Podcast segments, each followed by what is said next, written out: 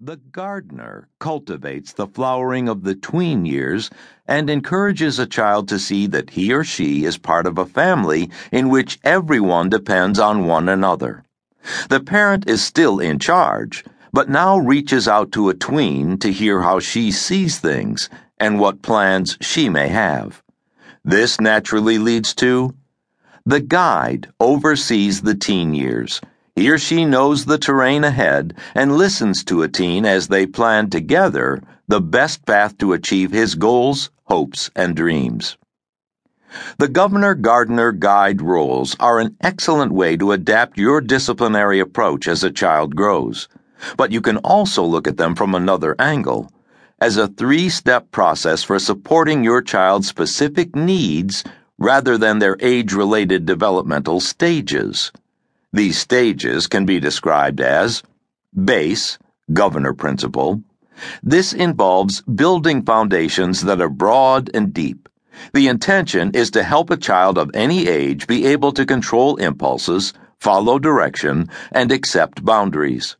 Children are taught to direct willpower so that it is effective rather than the cause of trouble. If this is in place, middle ground, Gardener principle. When the foundations of impulse control are established, kids will become team players. They can make their plans while taking other family members into consideration. The intention is to help your child develop empathy, understand the feelings of others, and strengthen his or her social abilities. If this is in place, top tier, guide principle.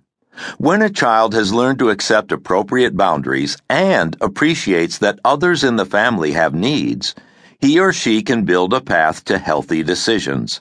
This is the time to encourage and guide his or her choices. What this book will avoid doing is giving you a lot of seemingly sensible advice that builds a family situation in which you end up giving your kid too many choices and freedoms that he or she can't handle.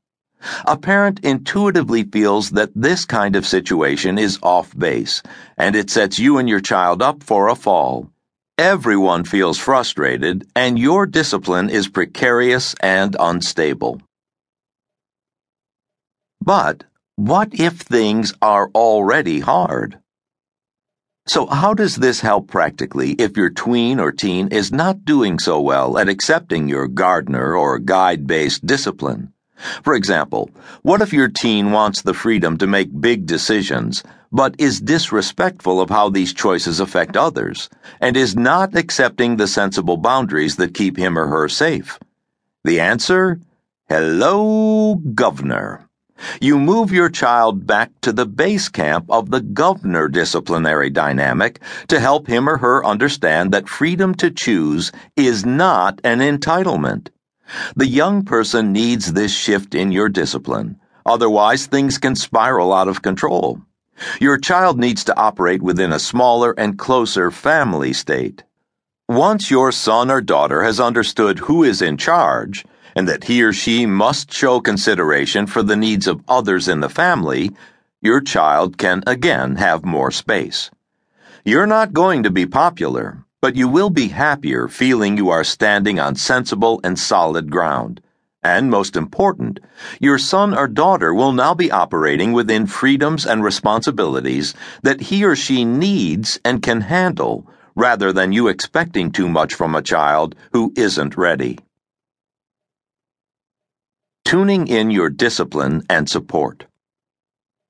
This simple three tier way to adapt discipline can also be used on a daily, small scale level. One mother wrote in, Everything can be going along fine with my 13 year old, but then she flips out and is impossible. This used to go on for days, and I used to stand there not knowing what to do while everything seemed to be falling apart. Insisting on her making better choices seemed reasonable but it was beyond what she was capable of at the time.